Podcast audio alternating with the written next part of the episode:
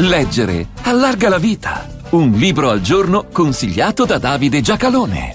Nella vita di questa donna si trova uno straordinario concentrato di umanità, dolore, ideologia e storia. Solo il modo eroico con cui affrontò i suoi errori e scontò gli orrori del secolo le ha consentito di sopravvivere e di raccontare.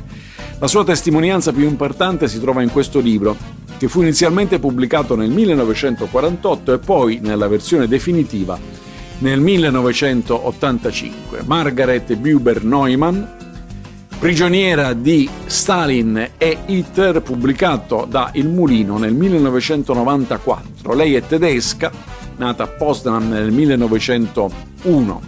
Il suo cognome era Turing a 20 anni aderisce al movimento giovanile dei comunisti per poi entrare nel Partito Comunista Tedesco. Nel 1922 sposa Raphael Buber, ebreo e anche lui comunista. Con lui ebbero due figlie, ma Buber si accorge per tempo della distanza fra le parole ideali del comunismo e le realtà e il suo allontanamento porta anche a una crisi del matrimonio e Margaret decide di divorziare. Avvia una relazione con Heinz Neumann, esponente di spicco del comunismo tedesco e parlamentare di quel partito. Quando Hitler vince le elezioni e impone le leggi razziali, le due figlie con la nonna paterna scappano e anche la nuova coppia è costretta a farla andando prima in Spagna e poi in Svizzera. Infine decidono di stabilirsi a Mosca, nel tristemente noto albergo Lux, avevano già avuto modo di ascoltare le testimonianze di compagni comunisti che raccontavano di un regime staliniano lugubre e repressivo, ma non vogliono crederci.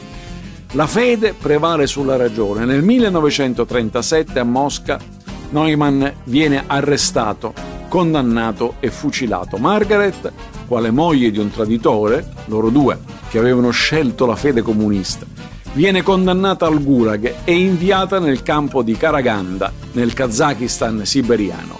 Nel 1939, ed è questa una pagina che ancora oggi Putin prova a nascondere e negare, Hitler e Stalin si accordano per spartirsi la Polonia e non solo, con il patto Molotov-Ribbentrop.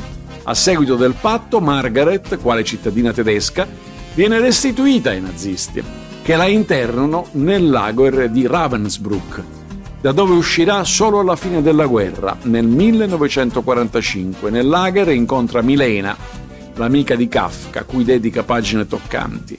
È morta a Francoporte sul Meno nel 1989 impiegando tutti i suoi giorni dopo la liberazione per ricostruire il rapporto con le figlie e raccontare la storia delle due dittature, la nazista e la sovietica, che poterono scambiarsi questa prigioniera perché si somigliavano come due gocce d'acqua. Margaret Buber Neumann, prigioniera di Stalin e Hitler, buone pagine a tutti.